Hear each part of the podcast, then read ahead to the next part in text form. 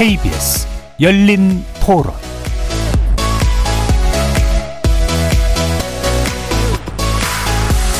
안녕하십니까. KBS 열린 토론 정준희입니다. 행정안전부 장관 이상민 탄핵 소추안은 가결되었음을 선포합니다. 의회주의의 포기입니다. 의정사의 부끄러운 역사로 기록될 것입니다. 방금 들으신 내용은 이상민 행정안전부 장관 탄핵소추안 가결을 선포하는 김진표 국회의장 그리고 이에 관련된 이도훈 대통령실 대변인 발언이었습니다. 매주 목요일 세 분의 전직 의원과 함께하고 있는 여의도 협치 기술. 오늘은 2월 임시국회를 뒤덮고 있는 현안 살펴보려고 합니다. 이상민 행정안전부 장관에 대한 탄핵소추안이 어제 국회 본회의를 통과했죠. 이태원 참사 책임론으로 맞부딪혀온 여야가 이상민 장관의 탄핵안 통과 이후 전선을 확대하고 있습니다. 또 내일은 이재명 대표의 세 번째 검찰 출석이 예정돼 있는데요. 정치적 타협의 공간이 점점 더 협소해지고 있는 국회 상황 일부에서 점검해 보겠습니다. 이어지는 2부에서는 대통령의 당무 개입 논란과 나경원 전 의원의 지지 선언 등으로 혼전을 거듭하고 있는 국민의힘 전당대회 소식 세 분과 정리해 보겠습니다. KBS 열린 토론 지금부터 시작합니다. 살아 있습니다. 토론이 살아 있습니다. 살아있는 토론, KBS 열린 토론. 토론은 라디오가 진짜입니다. 진짜 토론, KBS 열린 토론.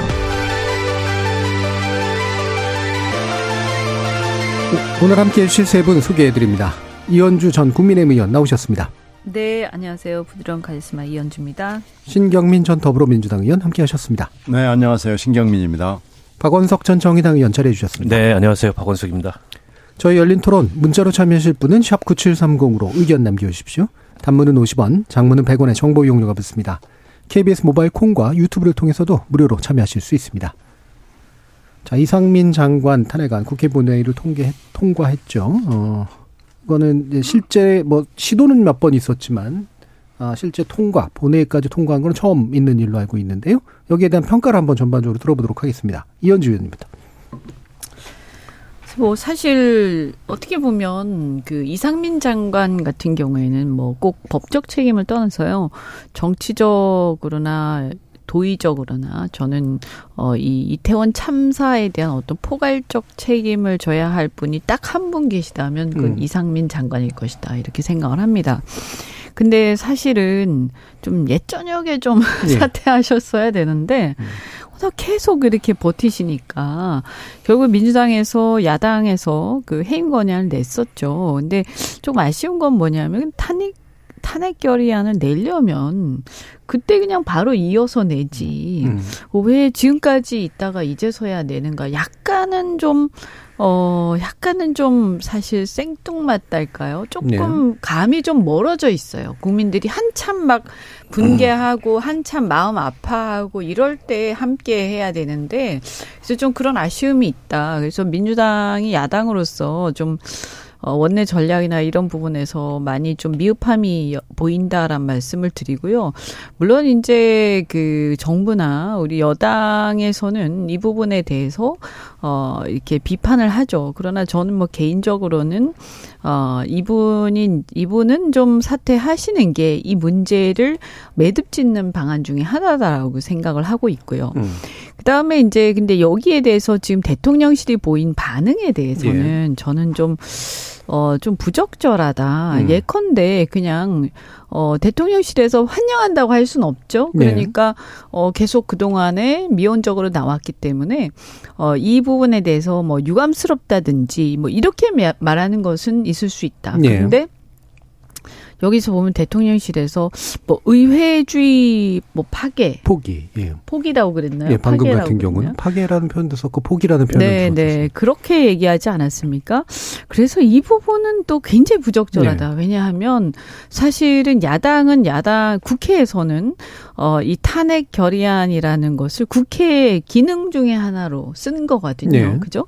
그래서 이 대통령이 그 인사권에 대해서 어, 민심을 제대로 반영하지 않고 있으니까 이것을 국회가 탄핵 결의안을 제출함으로써 일종의 집행부, 행정부를 견제하는 기능을 한 것이고요. 헌법상의 어떤 권능을 통, 행사해서요. 그리고 또 그것을 다시 받아서 어, 헌재에서 그 최종적인 결정을 하지 않습니까? 또 이것은 뭐냐 하면 국회가 제출한 탄핵 소추안에 대해서 어 일종의 사법부에서 국회를 견제하는 또 기능을 갖고 있는 예. 거예요. 그래서 저는 이런 것들은 헌법상의 권능들이기 때문에 음. 이 자체에 대해서 무슨 의회주의 폭이라든가 이렇게 얘기하고 하는 것은 그야말로 헌법의 정신에 대한 이해 또 민주정치의 어떤 권력 분립의 이해 이런 것들에 대해서 조금 부족함이 아닌가 음. 좀 이거 이렇게 표현은 안 했으면 좋겠다. 그냥 어좀 뭐랄까요? 그냥 어 유감스럽고 어쨌든 결정을 지켜보겠다라든지 뭐 이렇게 얘기하는 것이 훨씬 더 어, 책임 있는 정부다운 모습이다라고 말씀을 드리겠습니다. 알겠습니다. 자, 대변인실 관련된 이야기 또 뒤에서도 아마 또 나올 것 같긴 합니다만. 그러니까 최근에 이제 발언들이 좀 센 편이긴 합니다. 여러 가지 면에서요. 예. 한번 신경민 의원님 말씀 들어볼까요? 아, 사람이 사는 사회이기 때문에 네. 사건과 사고는 날 수 있습니다. 네. 근데 이번에 참 어처구니 없는 참변이긴 하지만은요.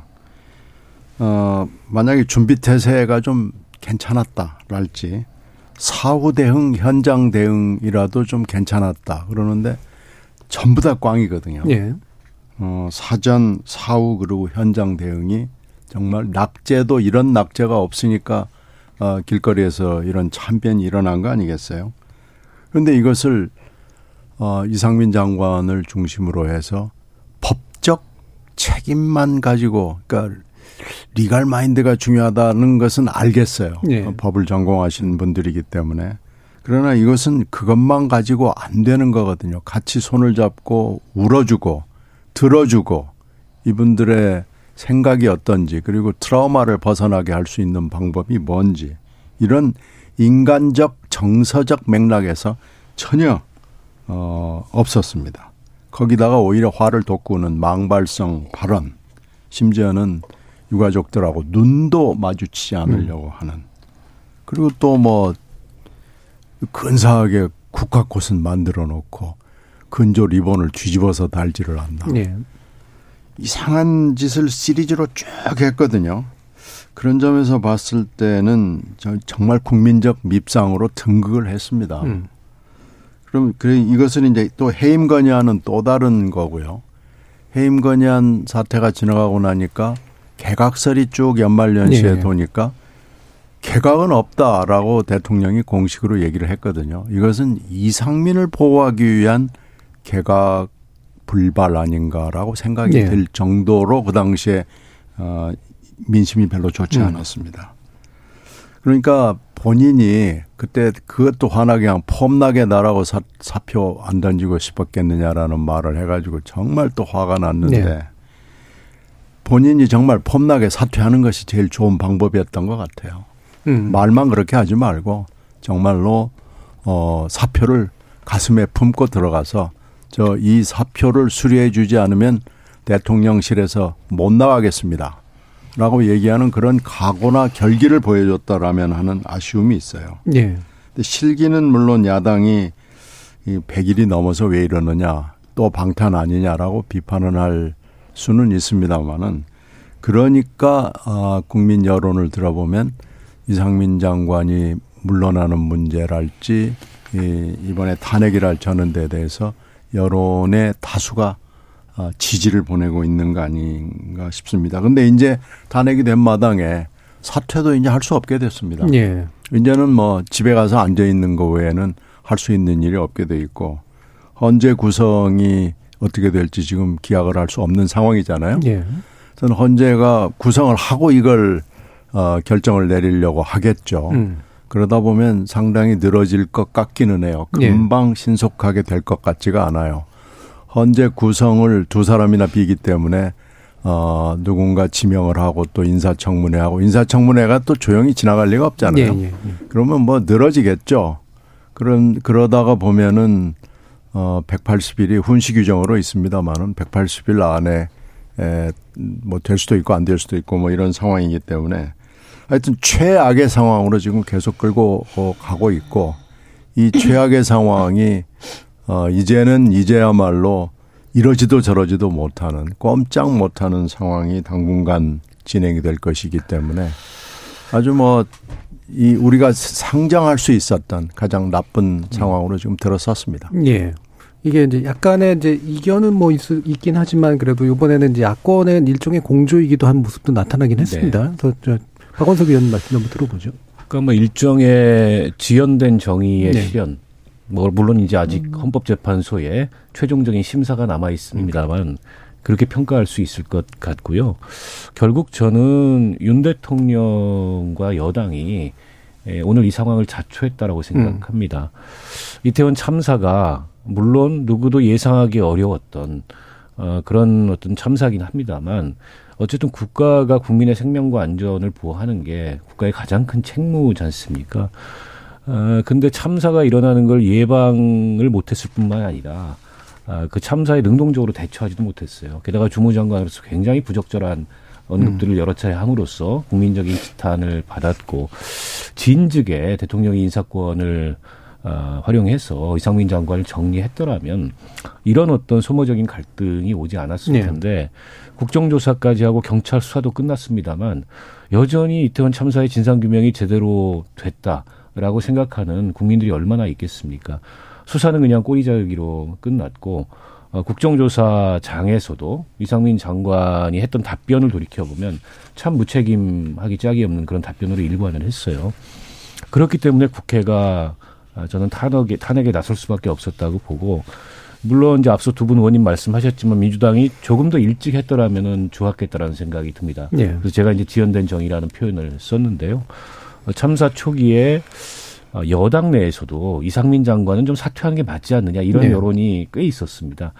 그때 바로 이 탄핵안을 제출했더라면 어, 지금보다 어떻게 보면 헌재에서 그 인용 가능성도 더 높았을 수 있어요. 법률적인 심사라고는 하지만 네. 헌재의 탄핵 네. 심사가 정치적인 영향을 아예 안 받지는 음. 않거든요. 음. 어, 근데 이제 지금은 오히려 거꾸로 이게 탄핵 사유가 되느냐 이런 이제 반론을 국민의힘에서 제기하고 있는 네. 상황 아닙니까? 그런 면에서 민주당의 뭐 원내 전략이랄까 대응이 좀 아쉬운 점은 있는데 그렇다 하더라도 국민 여론으로 봐도 그렇고 무엇보다 당사자인 유가족들이 이대로는 우리가 받아들일 수가 없다 도저히 어, 이런 진상 규명이나 이런 책임자들에 대한 책임을 묻는 정도를 가지고서는 저는 뭐 야당으로서 안 할 수 없었던 이런 상황이라고 보고요. 어쨌든 결론은 이제 헌재에서 내려질 겁니다. 시간이 얼마나 걸릴지는 모르겠으나 아, 지금 헌법재판관들 이제 공석이 발생하고 또 그거 후임을 인선하는 것까지 포함한다면 상당한 시간이 걸릴 수도 있겠다. 과거에 네. 보니까 임성근 전 부장판사 네. 그분 이제 탄핵 심사 때 8개월이 걸렸더라고요. 네. 뭐 전문가들은 그 이상이 걸릴 수도 있다 이렇게 예상하는 분들이 있는데 이제는 좀 지켜봐야 되고 앞서 이원주 의원님 지적을 하셨지만 국회가 헌법상 법률상의 권한을 행사한 걸 두고서 이걸 의회주의의 폭이다라고 네. 얘기하는 거는 어불성설이고요. 음. 어, 정말 의회주의를 포기하고 있는 건 누군가. 음. 저는 대통령께서 의회주의를 포기하고 있는 게 아닌가 싶어요. 지금 취임한 지 10개월이 됐는데 야당과 제대로 된 소통 대화 한 번도 안 하셨지 않습니까? 국회를 존중하는 모습을 전혀 보이지 않고 음. 있고 음.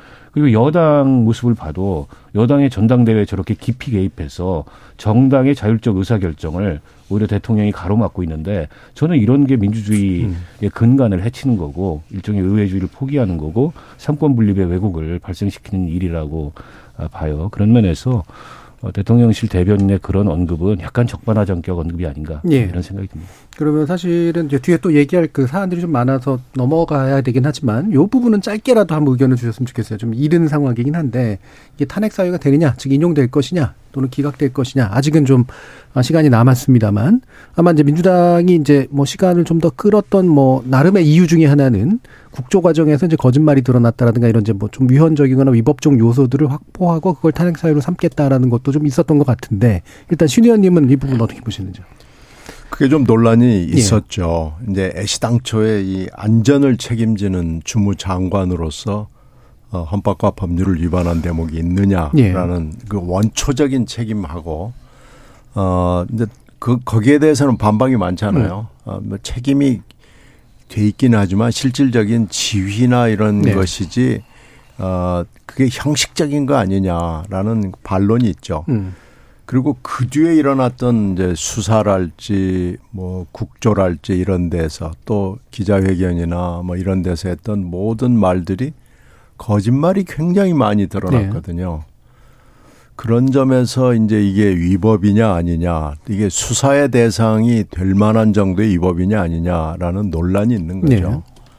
근데 하여튼 어찌됐든지 간에 어, 법에는 안전에 관련된 최고의 책임자라는 규정이 있거든요. 그러니까 이건 정말로 헌법재판소의 판단을 받아봐서 음. 그 아마 이 뭐 어느 쪽으로 결론이 날지는 모르겠지만은 책임을 인정한다고 할 수도 있고 형식적인 책임일 뿐이다라고 할 수도 있죠. 예. 그래서 어, 그 결정을 가지고 인용을 할 수도 있고 기각을 할 수도 있고 음. 이건 어, 헌법재판소의 그 재판관 아홉 명의 음. 철학에 따라 달라질 것이고 그 헌법재판소의 구성이 어떻게 될지 모릅니다만은 여섯 명 정도가 이제 인용을 결정을 해야 인용되는 거 아니겠어요?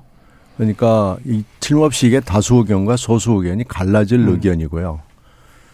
그것을 지금 예단을 하기는 매우 어렵습니다만은 형식적 규정은 분명히 존재한다. 예, 예. 이렇게 말씀드릴 수가 있습니다. 그러니까 음. 이것은 판단을 받아봐야 된다. 음. 아, 그리고 당시 구성될 헌법재판관들의 인식과 철학에 따라서 음. 결론이 왔다 갔다 할 수 있다. 예. 뭐 이렇게 예상할 수 있죠. 음, 일단 형식적 규정은 존재하기 때문에 이에 대해서 이제 헌법재판소가 어떤 헌법적 해석을 새로 만들어내느냐 그게 새로운 기준이나 뭐 아마 사례가 될 수도 있을 것 같은데 이 의원님은 어떠세요?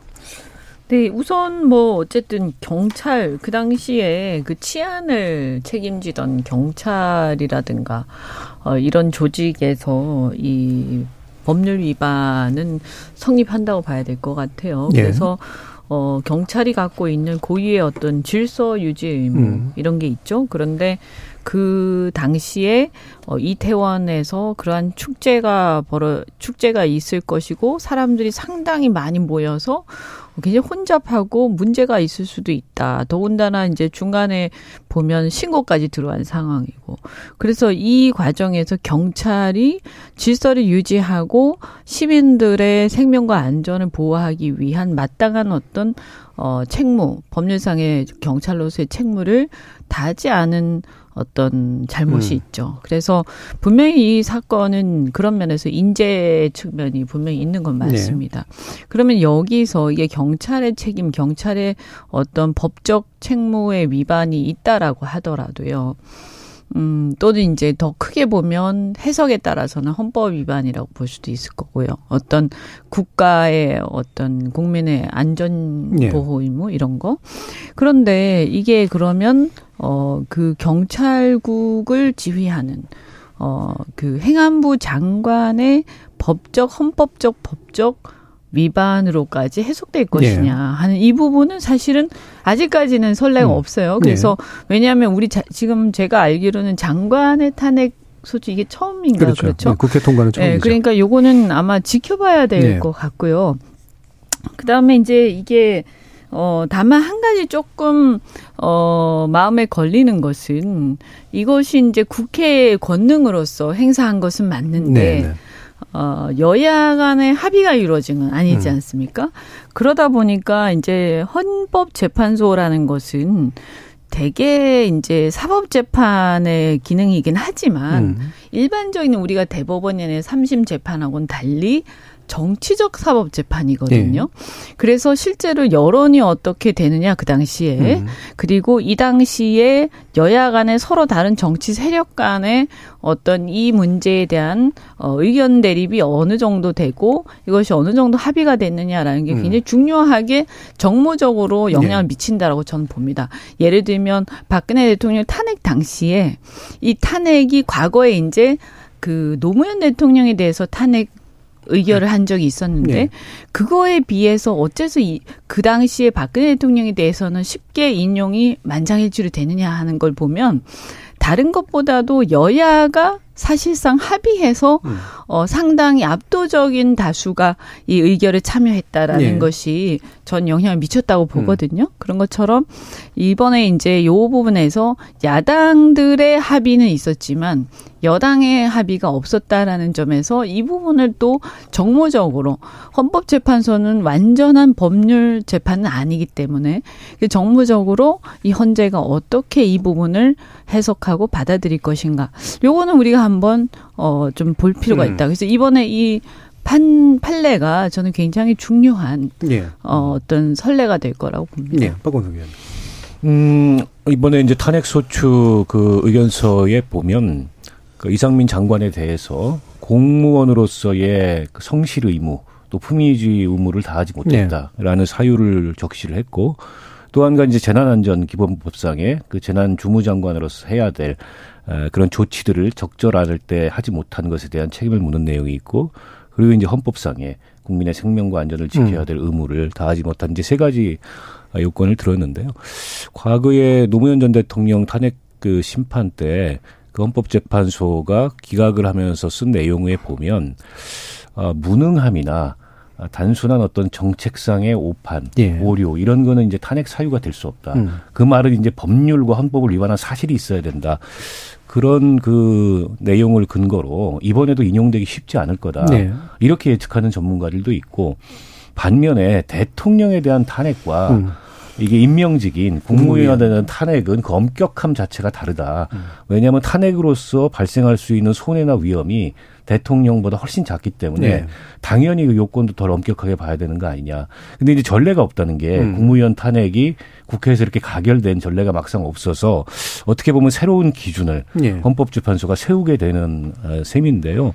저도 이현주 의원님 말씀에 공감합니다. 이게 사법적 심사, 심사지만 음. 헌재의 결정이라는 건 늘 정치적 영향을 받거든요. 음. 어, 때문에 어, 제가 좀 아쉽게 생각하는 건 참사 직후에 바로 음. 이거를 국회에서 탄핵 가결하고 헌재 갔더라면 아마 지금쯤 결론이 날 시기상으로 음. 알수 있었고 인용 가능성이 훨씬 높았다고 봐요.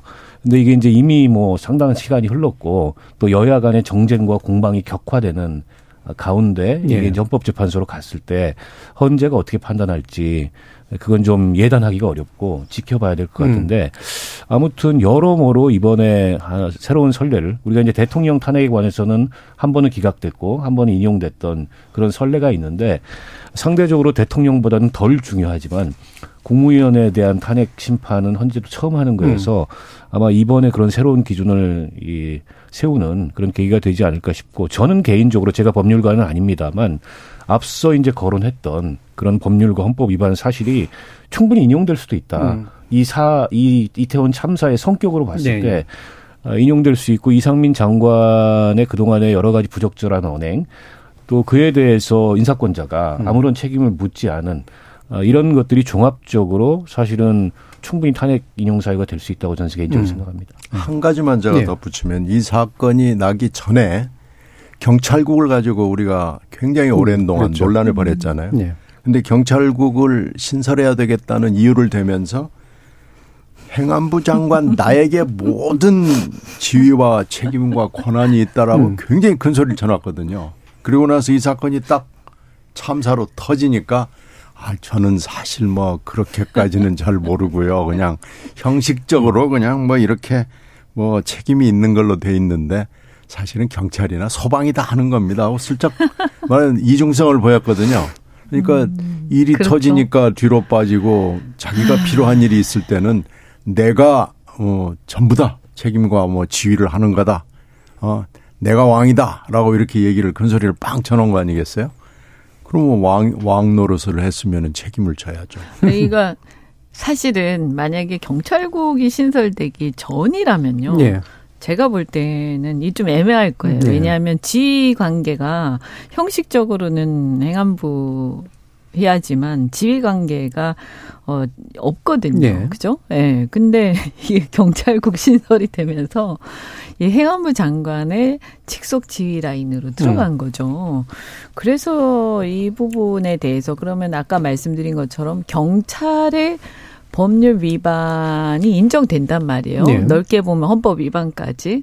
그래서 이것을 어, 그 경찰국이라는 고리 때문에 만약에 인용이 된다라고 하면 경찰국을 신설했기 때문에 인용되는 걸 거예요. 음, 음. 안 그랬으면 이게 고리가 끊어지죠. 네, 알겠습니다. 자 그러면은 이제 사실 사안이 많은데 좀 이걸 먼저 좀 얘기는 해야 될 것 같습니다. 왜냐하면 이제 임, 그 이재명 대표에 대한 검찰 수사라든가 특검, 그러니까 김건희 여사에 대한 특검 요구는 사실 여러 차례 얘기됐던 건데 아곽 의원의 곽상도 전 의원에 대한 이제 무죄 판결은 이제 새로운 사건이라서 이게 또 사법부의 또 판단이니까 이 부분이 이제 연결되는 측면도 좀 있어가지고요. 이 사법부의 판단을 어떻게 받아들여야 될까? 박건석 의원님. 그러니까 사실은 많은 국민들이 좀 납득하기 어려운 판결이 네. 나온 게 아닌가 싶습니다. 그 정영학 녹취록이라는 명백한 물증이 있고 거기서 이른바 50억 클럽의 이름이 실명으로 음. 적시가 됐고 그 사람들에게 각각 얼마씩 주기로 돼 있다 이런 내용까지 나와 네. 있는데 그 증거 능력을 인정을 안 한 거예요. 음. 그래서 그 곽상도 의원의 아들이 화천대유에 근무한 게 불과 한 5, 6년 정도 근무를 5년 조금 넘게 근무를 했는데 직급도 뭐 대리 정도의 직급인데 네. 도대체 대한민국의 어느 기업에서 5년 근무한 대리한테 아무리 그 기여한 게 크다 하더라도 음. 퇴직금을 50억을 줄 수 있는지 저는 한번 그런 기업이 있으면 찾아봤으면 좋겠습니다. 네. 보통 한 30년 가까이 근속한 CEO들이 퇴직할 때그 그렇죠. 그 정도 같습니다. 그보다 네. 못 받는 경우도 국내 굴지의 대기업에서도 음. 허다해요. 그러니까 이거는 그 돈의 성격이 곽상도 의원을 보고 준 뇌물이 아니고선 도대체 이해가 안 되는 아, 그런 성격의 돈인데 이거를 무죄라고 재판부도 그 판결문에서 과하다. 음. 아, 상식적으로 봤을 때 이런 표현을 여러 군데 썼지만은 네. 결론을 무죄로 내린 건 도저히 이건 납득하거나 받아들이기가 어렵고 근데 이제 그 법원 판결의 한계라는 거는 검찰이 수사하고 기소한 범위 내에서 이루어지는 겁니다. 그렇죠. 때문에 애초부터 검찰이 일종의 의도된 부실을 저지른 거 아니냐. 음. 그러니까 이게 수사가 굉장히 허술하고 공소 유지가 느슨하고 그게 결국 법원에 저런 납득하기 어려운 어, 무죄로 결론이 난 거 아니냐. 근데 이런 의심을 하지 않을 수 없고요. 때문에 이거는 저는 논리적으로 보면 이렇게 되면 특검 얘기를 꺼내지 음. 않을 수 없는 상황입니다. 게다가 지금 곽상도가 한 사람 빼고 박영수, 예. 권순일 이런 분들에 대해서는 아무런 지금 수사가 이루어지지 음. 않고 있지 않습니까? 권순일 대법관 한 차례 조사받은 것 이외에는 지금 그 어떤 수사도 진행이 안 되고 있어요. 이거는 못하는 게 아니고 안 하는 거죠. 음. 어, 그리고 지금 이제 대장동 사건이 뭐 파장이 이게 한두 군데 미치는 게 아니잖아요. 그리고 이재명 대표 사건까지를 포함해서 다 묶어서 저는 네. 특검으로 가는 게 음. 이렇게 되면 맞는 거 아니냐. 거기에 어떻게 보면은 이번 그 1심 판결이 음. 어, 일종의 이제 계기를 제공하고 명분을 제공하는 측면이 없지 않아 있다. 이렇게 네. 봅니다. 그 대장동 특검이라고 하는 형식의 정당성에 뭔가를 의미를 부여하는 상황이 돼버렸다. 자, 이현주 의원님, 방금 이제 박, 박 의원님께서 얘기해 주신 것처럼 검찰의 부실한 수사와 기소가 영향을 미친 거냐, 아니면 사법부가 좀 이상한 판단을 내린 거냐? 저는 뭐 둘 다라고 네. 생각을 합니다. 일단 검찰의 부실한 수사 및 공소 유지 이거는 분명히 있었던 것 네. 같고요. 왜냐하면 어, 법원에서 뭐라고 하면 판결에서 아들이 대리인으로서 뇌물을 수수한 것이 아닌지 의심드는 사정들이 존재하지만 네.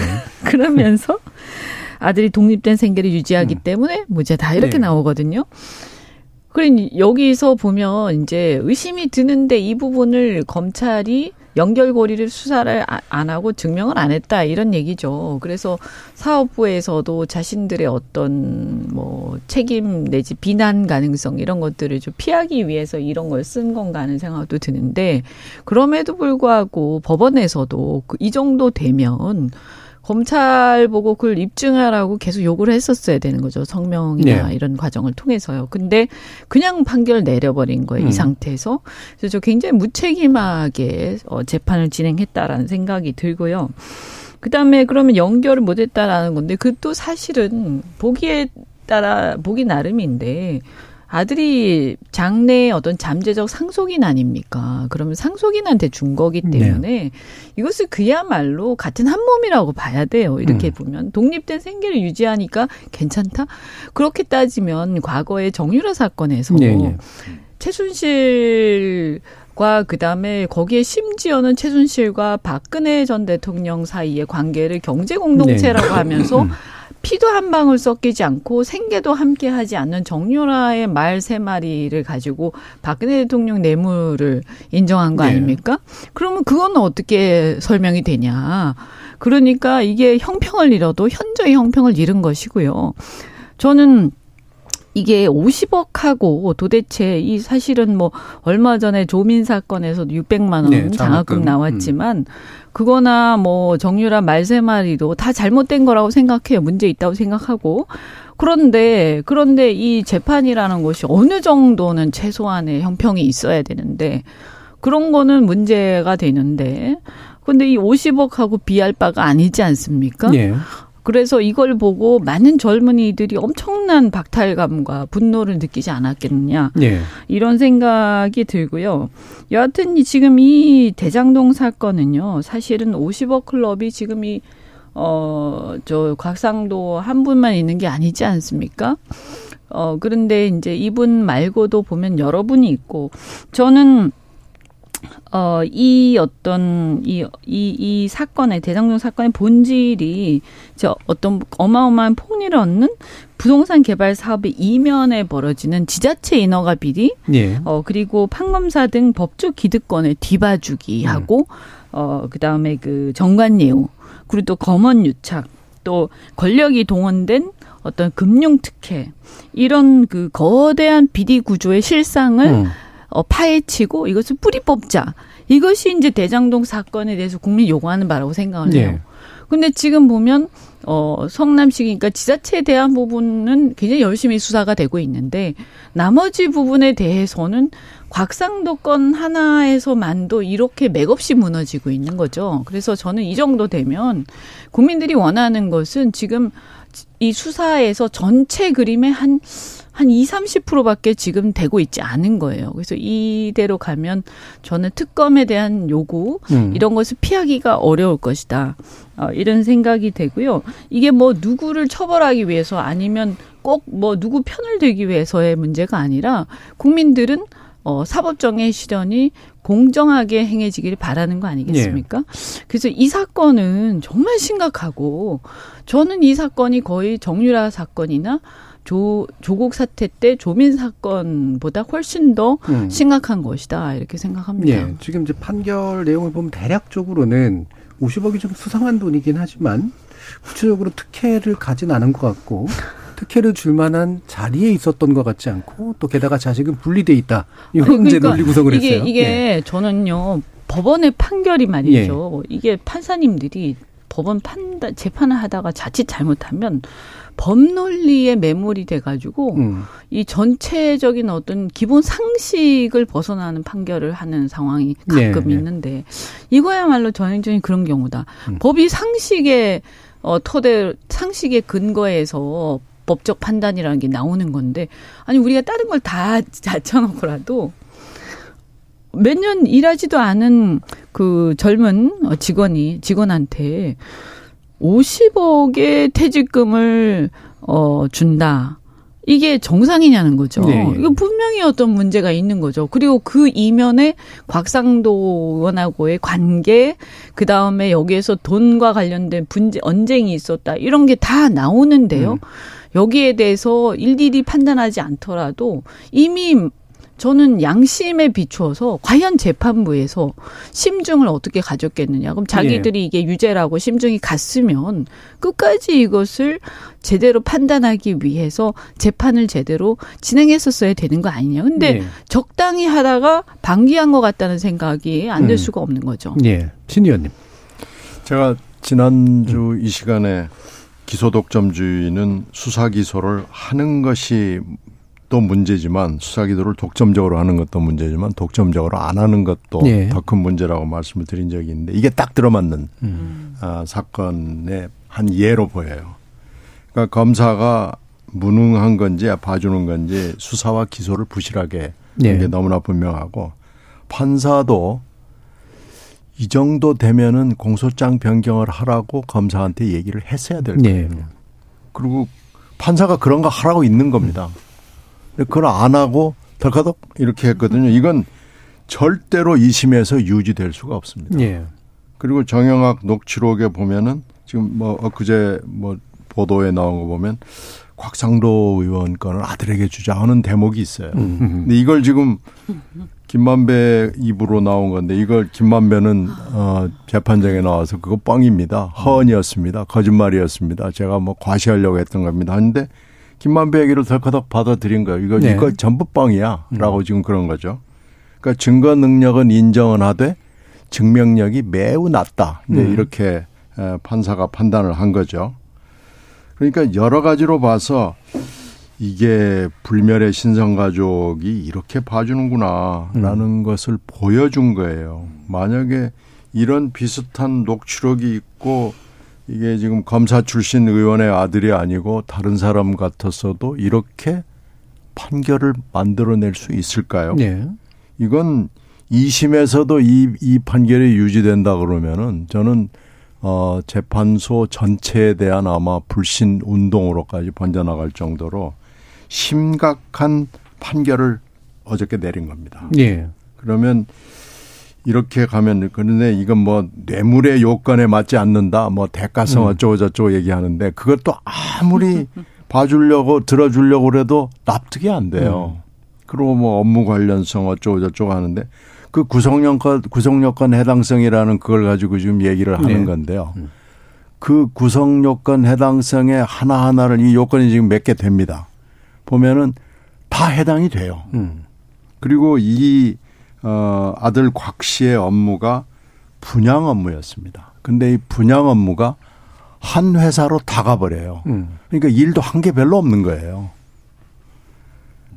그런데 이게 지금 뭐 30대 재벌회사들의 임원들이 받은 예. 퇴직금을 보니까 한 뭐 3위 아니면 4위더라고요. 예, 예. 그러니까 이 정도 되면은 이 이게 검사 잘못인지 판사 잘못인지 아니면 두 사람 다의 잘못인지 저는 뭐두 두 사람 다의 잘못이라고 생각합니다. 이 사람들이요. 어 뭔가 좀 성명이 필요합니다. 예. 어 물론 뭐 해명. 판사는 어 판결로만 말한다 어쩌고 예. 저쩌고 하면서 숨는데 이거 숨을 수 없는 사건이 돼 버렸고요. 검사는 뭐가 잘못돼서 이런 판사가 결론을 내릴 수밖에 없게 됐는지 검사도 검사 나름대로 성명이 필요합니다. 예. 이 정도로 지금 중차대한 일을 저질러 놓고 검판사들이 지금 조용히 앉아 있는 거예요. 이건 절대로 유지될 수 없습니다. 유지된다면 이건 어 재판소도 아니고 나라도 아닙니다. 예. 제가 좀 짧게 덧붙이면은 음.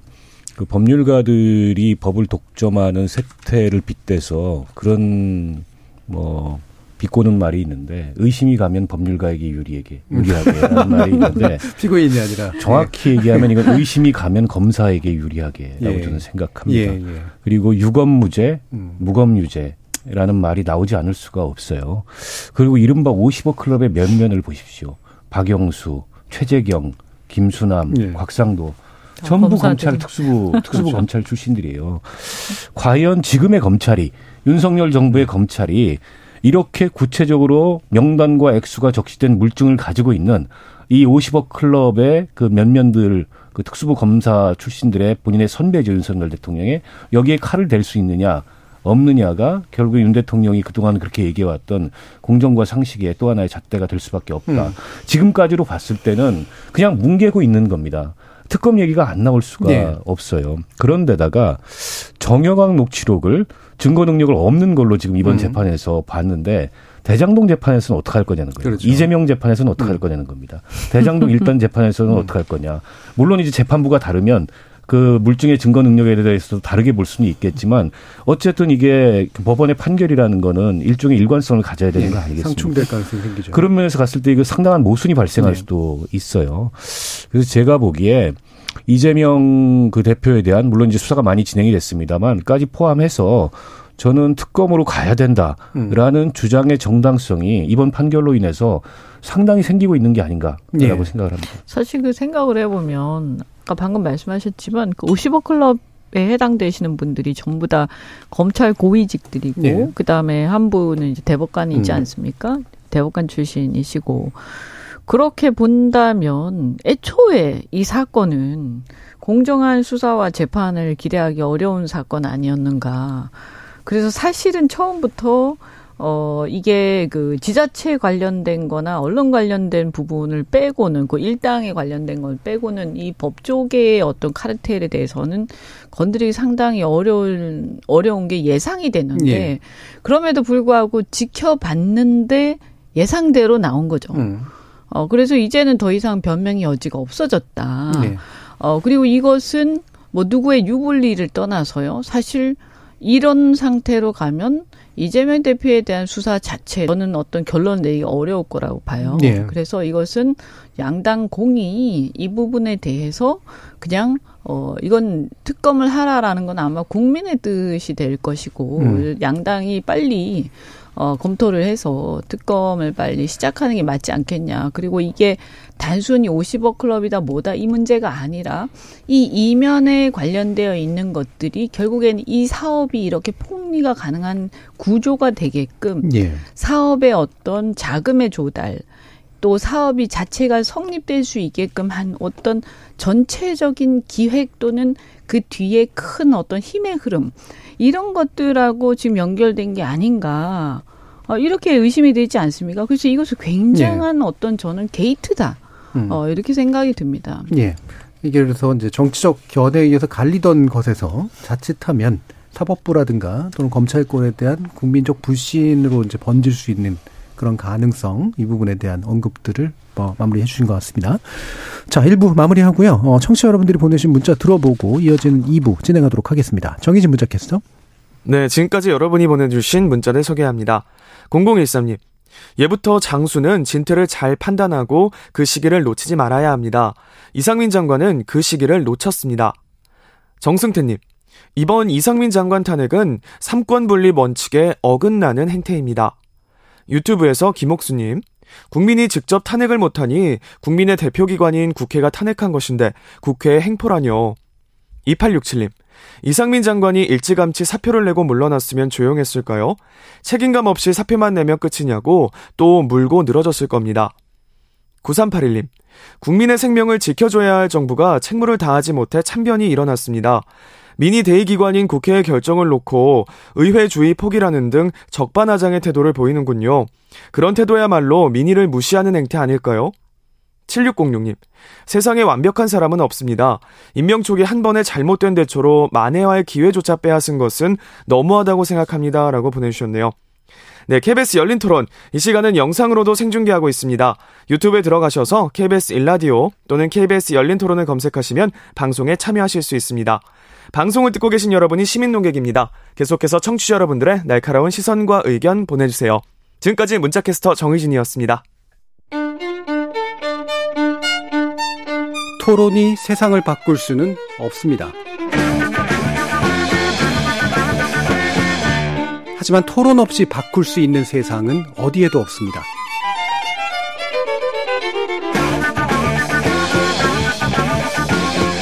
세상의 선한 변화를 갈망하는 당신. 정답이 아니라 질문의 힘을 믿는 당신. 우리 KBS 열린 토론에서 만납시다.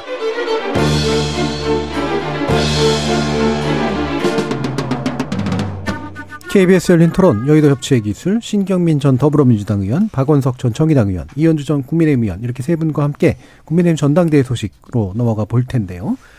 어, 지금 뭐 여전한 이제 그 혼전들이 좀 있습니다. 뭐 여론조사 결과에 따라서는 이제 김기현 전 대표 원내대표의 어, 새로운 어떤 기세가 좀 보이기도 하고요. 안철수 전 어, 안철수 의원을 좀 누르는 듯한 그런 식의 또 대통령실의 발언 같은 것도 좀 있었고요. 또 새로운 어떤 합종 연행이 생기는 것 같은 그런 모습도 좀 있고 그래서 전반적인 상황에 대한 평가를 일단 좀 먼저 한번 들어볼까요? 먼저 신 의원님 말씀 주실까요? 이런 전당대회는 민주당도 물론이고 국민의힘 계열의 전당대회에서도 뭐 처음 보는 것 같아요. 네. 어, 지금 현재 여론조사 그러니까 뭐 전에 얘기 조금 있다 하고 지금 현재 보를 보면 전반적으로는 김기현 후보가 올라가긴 올라가는데 네. 또 아닌 것도 나오는 거 보면은요. 그리고 여론조사 기관의 신뢰도 같은 것도 좀 감안해서 네. 보면은 아직 완전하게 김기현 후보가 50%를 확 넘어섰다. 그래서 결선 투표가 필요 없다. 이런 느낌을 주지 못하고 음. 있습니다. 음. 그리고 이제 김나연대가 과연 얼마나 힘을 예, 가질 것인가라는 네. 것도 지금 매우 의심스럽고요. 근데 천하람 후보의 그 돌풍이라고 그럴까요? 약진이라고 약진. 그럴까요? 이런 걸 보면은 아, 역시 친윤도 있지만은 비윤이나 반윤도 만만치 않구나. 음. 그리고 윤 정부의 성공을 바라는 사람들이 뭐 국힘당 지지자들 내지는 당원들이 대부분이겠죠. 예. 그럼에도 불구하고 이런 식으로 당이 운영이 되는 것이 총선 승리, 그게 결국 윤 정부의 승리가 될 텐데 예. 예, 이게 도움이 되지 않을 것 같다라고 보는 어, 당원들이 꽤 있다. 그래서 사실은 결선 투표로 가지 않을 수가 없는 거 아닌가라고 생각이 되고요. 음. 내일 물론 대표 네 분 컷오프가 돼가지고 네 분 나올 텐데 그 네 분은 순서는 잘 모르겠지만은 뭐 빤하거든요. 네. 그네 사람이 누굴 것이다라는 음. 거에 대해서 의심을 품거나 갑자기 뭐 돌발적으로 이 사람이 될 것이다 하는 것은 없는 것 같아요. 음. 그런 점에서 봤을 때는 이제 결국은 윤 정부의 성공 이것이 총선 이렇게 봤을 때 어, 당원들이 결선 투표까지 간다고 봤을 때는 누구를 대표로 하는 것이 총선 승리로 가는 길이냐라는 걸 가지고 음. 마지막 순간에 고민을 하게 되지 않을까라고 판단이 돼요. 예, 예. 그런데 하여튼 이런 난장판, 아사리판 전당대회를 처음 볼 수밖에 없는 게 대표나 최고위원이나 마찬가지입니다만은 나오겠다 그러면요. 사실 입장료 내면 들어가는 거거든요. 네. 어, 그 사람이 물론 범죄자나 뭐 이런 아주 엄청난 하자가 있는 사람이 아닌다면은 톨비만 내면 다 들어가게 돼 있는데 이번에는 톨비 내고 나할 만한 사람이다라고 하는데도 다 지금 말하자면 집단 린치를 당하거나 아니면 생매장이 돼가지고 다 사라져 버렸거든요. 예. 그것도 국민들이 굉장히 인지도가 높고 괜찮은 사람이라고 하는 사람들이 다 그렇게 돼 있거든요. 그러니까 이준석 지금 입만 남기고 입만 지금 공중에 있고는 매장된 거죠. 유승민은 고층이나 절벽에서 지금 밀어 떨어져 가지고 지금 말도 못 하고 있는 상황이죠. 나경원 의원 같은 경우에는 뭐 지난번에 이제 나와 가지고 며칠 전에 웃지 않는다 그러니까 오늘은 또 뭐 활짝 웃고 또 나왔어요. 그래서 예. 그 거의 인형인지 인질인지 잘알 예. 수가 없는 그런 상황이 돼 있어 가지고 예. 그러니까 집단 린치를 당해가지고 중환자실에 있는데 이게 들것에 끌려 나와가지고 어떻게 웃겠어요. 음. 그런데 이제 안 웃는다 그러니까 오늘은 좀 웃어 그렇게 또 지령이 내려온 모양이죠. 오늘은 또 굉장히 웃더라고요. 지금 안철수 후보는 거의 이제 색깔론까지 나올 지경 돼서 집단 린치를 당한 건데 이게 또 대통령실이 직접 집단 린치를 한 거에 가담을 한 건데 그 맷집이 좀 늘은 것 같아요. 음. 안철수 후보는 그 전 같으면 그렇게 안 할 텐데 요즘에 이제 맷집이 들어가지고 집단 린치를 당했는데도 예, 연고하고 옥도정키 바르고 그냥 또 나와서 돌아다니는 거죠. 예. 이제 뭐 천하람 후보 정도 한 사람 정도가 지금 나온 건데 천하람 후보는 안철수 후보의 표를 갉아먹는 걸로 판단이 되니까 뭐 집단 린치를 할 것 같지는 않아요. 음. 이제 그렇게 따지면은 이런 이런 양태의 전당대회를 과연 뭐 하려고 할까? 예. 이거 비용과 시간과 이 전국 규모의 선거인데 정말 좀 아마 민주당에서는 이렇게 이렇게 만약에 문재인 정권 때 이렇게 했다 그러면 아마 난리가 났을 겁니다. 네. 아마 음. 아마 문재인 대통령이 만약에 이런 비슷한 양태를 보였다면 문재인 당신부터 좀 어디 좀 가라 뭐 이런 식의 네. 나올 텐데 지금 잭소리도 못하고 이렇게 굴러가는 거 보면 역시 국힘당의 체질인 것 같아요. 예. 이번에 아마 만방에 아, 국힘당스럽다라는 걸 보여준 전당대회가 아니었나라고 판단이 되고요. 하여튼 끝까지 뭐 저희들은 뭐 국외자니까 지켜보기는 하겠지만 한국 민주주의, 한국의 정당 정치를 위해서 매우 소망스럽지 못한 그런 전당대회가 아니었나 생각합니다. 예. 어, 한마디로 이제 아사리 판이라고 말씀 주셨는데, 그러니까 혼란과 협잡이 난무하는 그런 아수라장이다 이렇게 이제 보시는 것 같아요. 그 정도로 지금 되게 부정적이신데, 어, 여기 이제 딱히 국내자가 계신지 잘 모르겠습니다만 다들 국외 시각에서 보시는 그런 입장으로 지금 되고 있는 것 같은데 그럼에도 불구하고 더 국외이신 박원석 의원님. 그, 뭐, 여러모로 처음 겪는 일들이 네. 또 처음 보는 일들이 일어나고 있는 전당대회라고 봐야 네. 되겠죠. 원래 이제 국민의힘 계열의 그 전당대회는 늘 이제 대통령의 네, 네. 뜻이 개입이 됩니다. 음. 과거에 뭐 이명박 대통령 때도 그랬고 음. 박근혜 대통령 때도 그랬고 근데 이번에는 그게 또 정치적 해석의 영역으로 음. 남는 게 아니고 대통령실이 직접 개입을 그러니까요. 했어요. 네. 정무수석이 나서 가지고 어 안철수 의원의 그 유난연대 음. 부적절하다. 어떻게 예. 대통령을 동급으로 놓느냐. 예, 예. 어떻게 대통령 참모들한테 음. 무슨 윤핵관이니 이런 음. 표현을 쓰느냐. 이게 이제 대통령의 얘기를 그대로 옮겨서 전원을 음. 한 겁니다. 이런 모습은 정말 처음 있는 음. 일이죠. 근데 저게 과연 긍정적인 결과를 가져올 거냐. 어, 저는 김기현 의원이 당대표가 돼도 이게 이제 뭐 윤상현 의원은 그런 표현을 쓰셨다고요. 이게 분당대회가 될까봐 걱정스럽다. 예. 결국 내년 총선을 앞두고 일종의 이제 똑같은 형태 2차전이 일어날 음. 거고 그게 이제 당내 커다란 이 분란과 분열에 불씨를 이번 전당대회에서 대통령과 대통령실이 심고 있는 거 아닌가. 음. 라는 생각이 들고 이제 또 한 가지 문제는 윤심의 이중잣대예요. 음. 안철수 의원이 유난연대를 얘기한 게 나랑 대통령이랑 동급이다 이런 의미로 하지는 않았을 거 아닙니까? 네. 표현이 부적절했다 치더라도 그러니까 본인도 대통령 뜻을 잘 따를 수 있고 음. 그리고 그만큼 대통령과 신뢰가 깊다 이런 걸 얘기한 건데 당신은 윤심을 거론할 자격이 없어. 나경원 당신도 윤심을 거론할 자격이 없어. 내가 허락한 사람만 네. 윤심을 거론해야 돼. 반대로 김기현 의원 쪽에서는 어떤 얘기를 해도 음. 그에 대해서 대통령실이 반박하거나 비판한 적이 없어요. 김기현 의원이 과거 인터뷰에서 뭐라 그랬냐면은 대통령과 나는 부부 관계 같은 사이다. 네, 네. 부부는 동격이잖아요. 대통령이랑 동급이라고 그렇죠. 얘기했는데 네. 그에 대해서 뭐 아무런 반박도 안 했어요. 네. 결국 지금 윤심이라는 게 일종의 이제 이중잣대로 음. 적용이 되고 있다는 거죠. 그래서 윤심을 거론할 사람은 따로 있다. 나머지는 거론하는 순간에 이건 국정 운영의 방해 군역의 적이다. 이렇게 대통령이 표현을 하고 있는 거고. 게다가 저는 그 지금 그 국민의힘 내에 이 전당대회를 하고 있는 이제 의원들 같은 경우에 물론 공천 때문에 그러겠죠. 근데 아무리 공천이 신경이 쓰이고 공천 받기 위해서 노력을 한다 하더라도 그리고 아무리 여당이라 그래도 대통령이 있는 당이 여당이지 않습니까? 그러나 국회의원들은 입법부의 구성원으로서 삼권 분립의 한 축이에요. 음.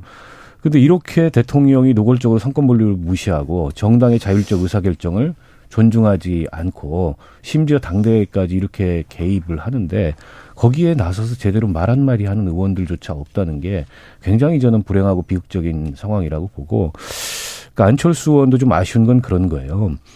아, 저렇게 대통령실이 정무수석까지 보내가지고 세게 나왔으면 더 세게 나가야죠 본인이 정무수석 해임하라 네. 그러고 그게 정치적으로도 살 길인데 곧바로 네 알겠습니다 하니까 아이고 결국에는 또 안철수가 안철수했다 음. 이런 평가가 나오는 거 아니겠어요?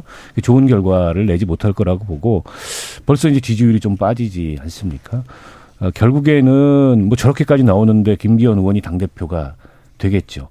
그러나 그렇게 해서 윤심으로 윤심 단일 대우를 만든다고 해서 음. 내년 총선에 과연 좋은 결과를 가져올 거냐 이걸 지켜보는 많은 상식적인 국민들은 도대체 어디까지 이, 이 민주주의를 왜곡하고 어지럽히려고 음. 대통령과 대통령실이 저렇게 나서냐 이런 걱정이 더 많은 거 아니겠습니까? 예.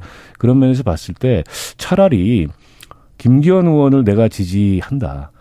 우리 정부에 힘을 실어기 주기 위해서 당원 여러분 김기현을 선택해 주십시오. 음. 누굴 배제하지 말고 음. 누구를 찌르고 찍어 누르거나 누구를 두들겨 패가지고 관심불수 만들거나 이러지 말고 차라리 그렇게 하는 게 더 떳떳하고 공정하고 당해 주는 데미지도 덜한 게 아닌가. 예. 임명은 할 수 없으니까 음. 그런 생각이 듭니다. 예. 300만 원 당비 내는 분으로서는 그렇게 할 수 있다. 아, 그럼요. 더한 것도 하고 있는데 지금. 알겠습니다. 이현주 의원님. 아니 근데 사실 또 사, 저는 이 300만 원 얘기 들었을 때 예. 많이 내시기는 하는데 예. 근데 몇 달 내셨을까 생각이 들더라고요. 예. 아니 수십 년 동안 내신 분들도 예. 계세요. 300만 예. 원은 아니겠지만 그렇죠. 그래서 야 이제 고작 뭐 길어봐야 한 1년 남짓 내셨을 텐데 이걸 가지고 금액이 많다고 당비 얘기를 꺼내는 걸 보면 정말 교만함이 하늘을 찌르는구나. 음. 대통령실이. 음. 이거 들은 오랫동안 당비 뭐 사실 일반인들이 5만 원, 10만 원 내는 거 쉽지 않을 텐데 우리 당에 보면 아무 그 특별한 당직이 없어도 5만 원씩 내시는 분들 꽤 네. 계시거든요. 어, 음. 대단하신 분들이에요. 음. 근데 이걸 몇십 년 동안 내신 거야. 음. 이런 분들이 얼마나 화가 나겠어요. 이 얘기 들으면서. 그래서 저는 좀 정말 겸허해야 된다. 그리고 이게 그 차라리 그냥 임명을 하지 이런 얘기 많이 나오지 않습니까? 근데 이거를 누구를 이제 대놓고 얘기를 하면 아마 이게 대놓고 위반이 될 테니까 정당법이나 네. 헌법에.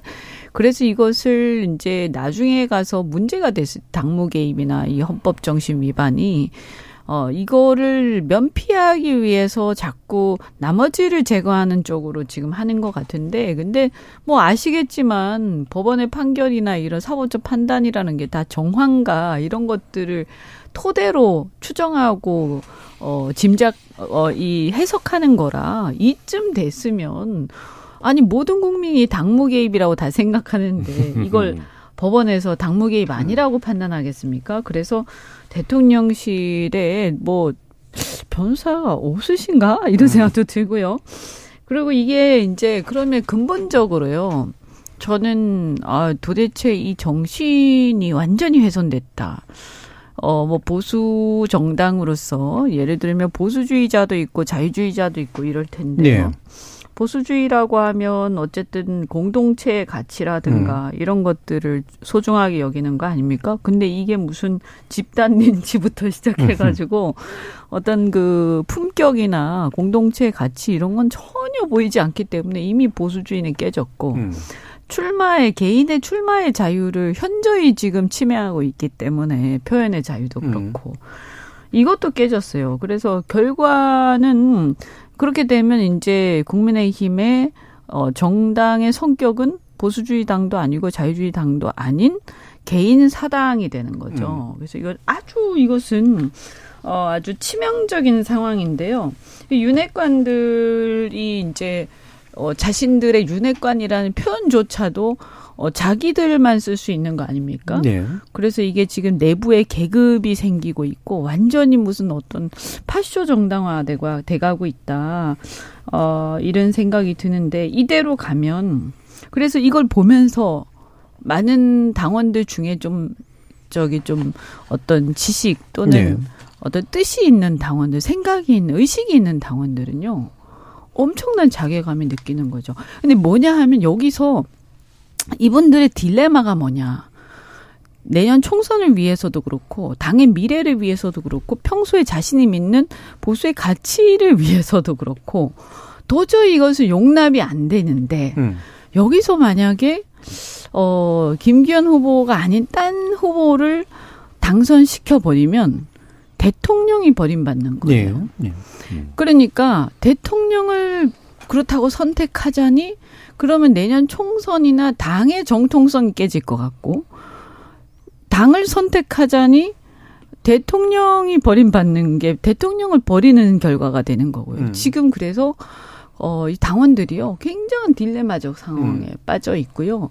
그래서 이런 것은 결과가 어떻게 나오더라도요, 어, 치명적인 어떤 문제가 남아 있는 예. 거죠. 예. 어, 내부적 분열, 이게 그냥 단순히 친윤과 비윤의 분열의 문제가 아니라요.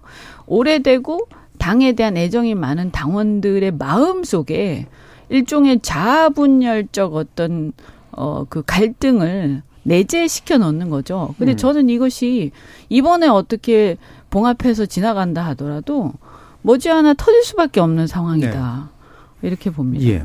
그래서 이게 물론 어떤 결과가 나더라도라는 그런 이제 말을 쓰셨는데 뭐 몇 가지 시나리오는 있을 수 있겠죠. 그러니까 대통령이나 당내 주류가 그래도 완벽한 승리다.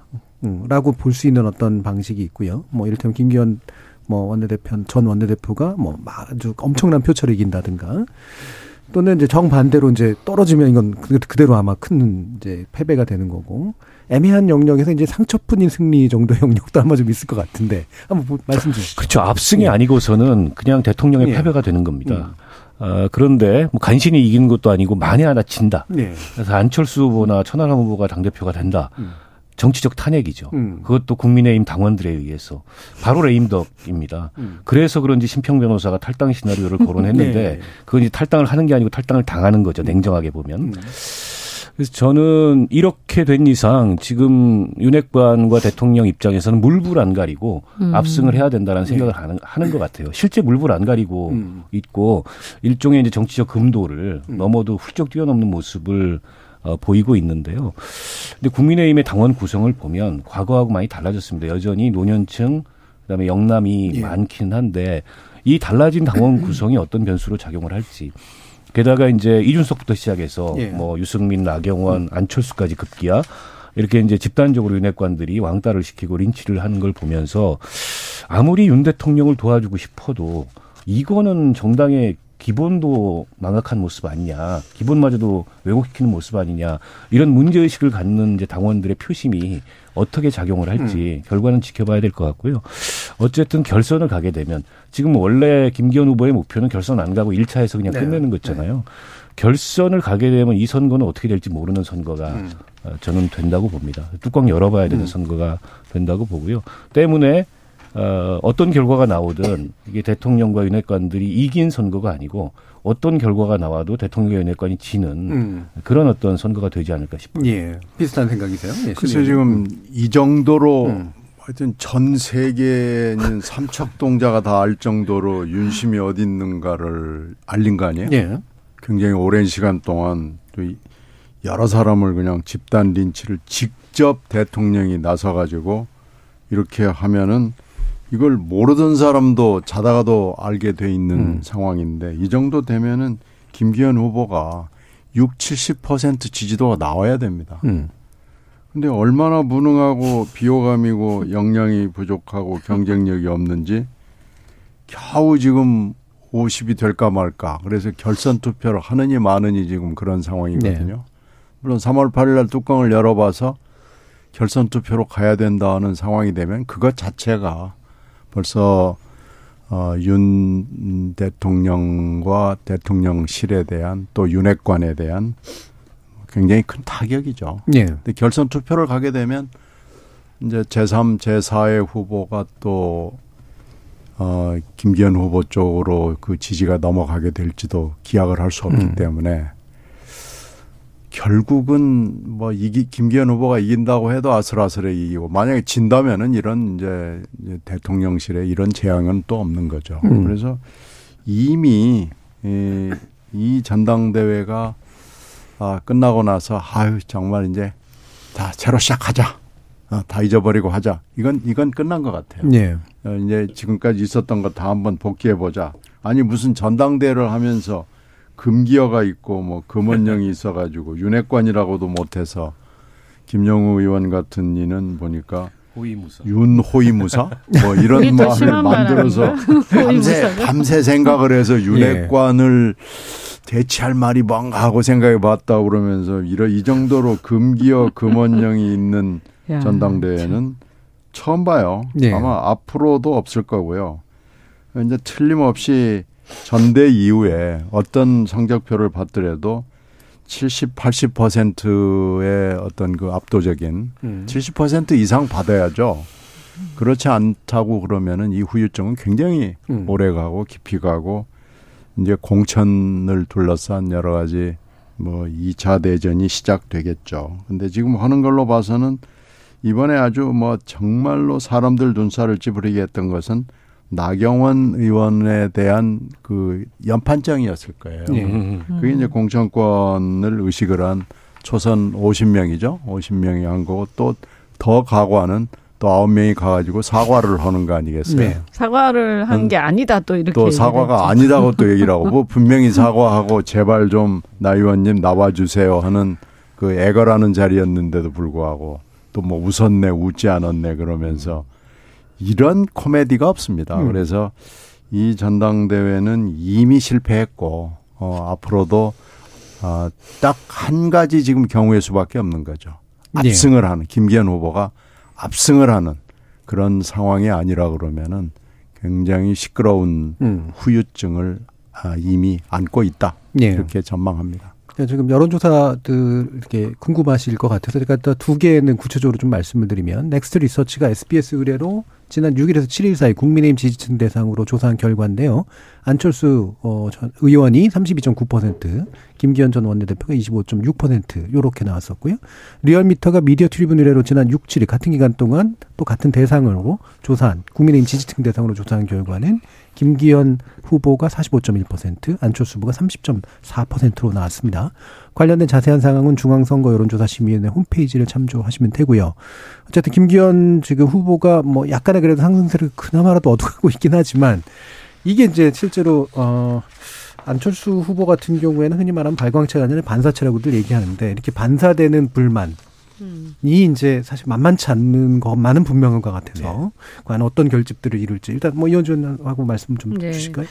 그러니까요. 지금 음. 여기서 이게 반사체다 보니까 지금 뒷심이 딸리는 거예요. 네. 그래서 어, 최근 들어서 이렇게 좀 어, 빠지고 안철수 후보가 빠지고 어, 이 김기현 후보가 상승하는 데는 저는 이제 뭐 무슨 어, 김, 김나, 뭐, 이런데, 뭐, 음. 이런 것보다는 사실은 그건 너무나 그 자발적이지 않은 게 너무나 확연히 음. 드러났기 때문에 그 효과보다는 안철수 후보가 대통령실의 어떤 압박에 못 이겨서 결국에는 어, 윤핵관이란 말 쓰지 않겠다 이러면서 어, 이 납작 엎드린 예. 이것 때문에 사람들이 볼 때 이 분노를 제대로 받아내지 못해서 실망한 표들이 지금 약간 어, 느슨해지고 음. 있다.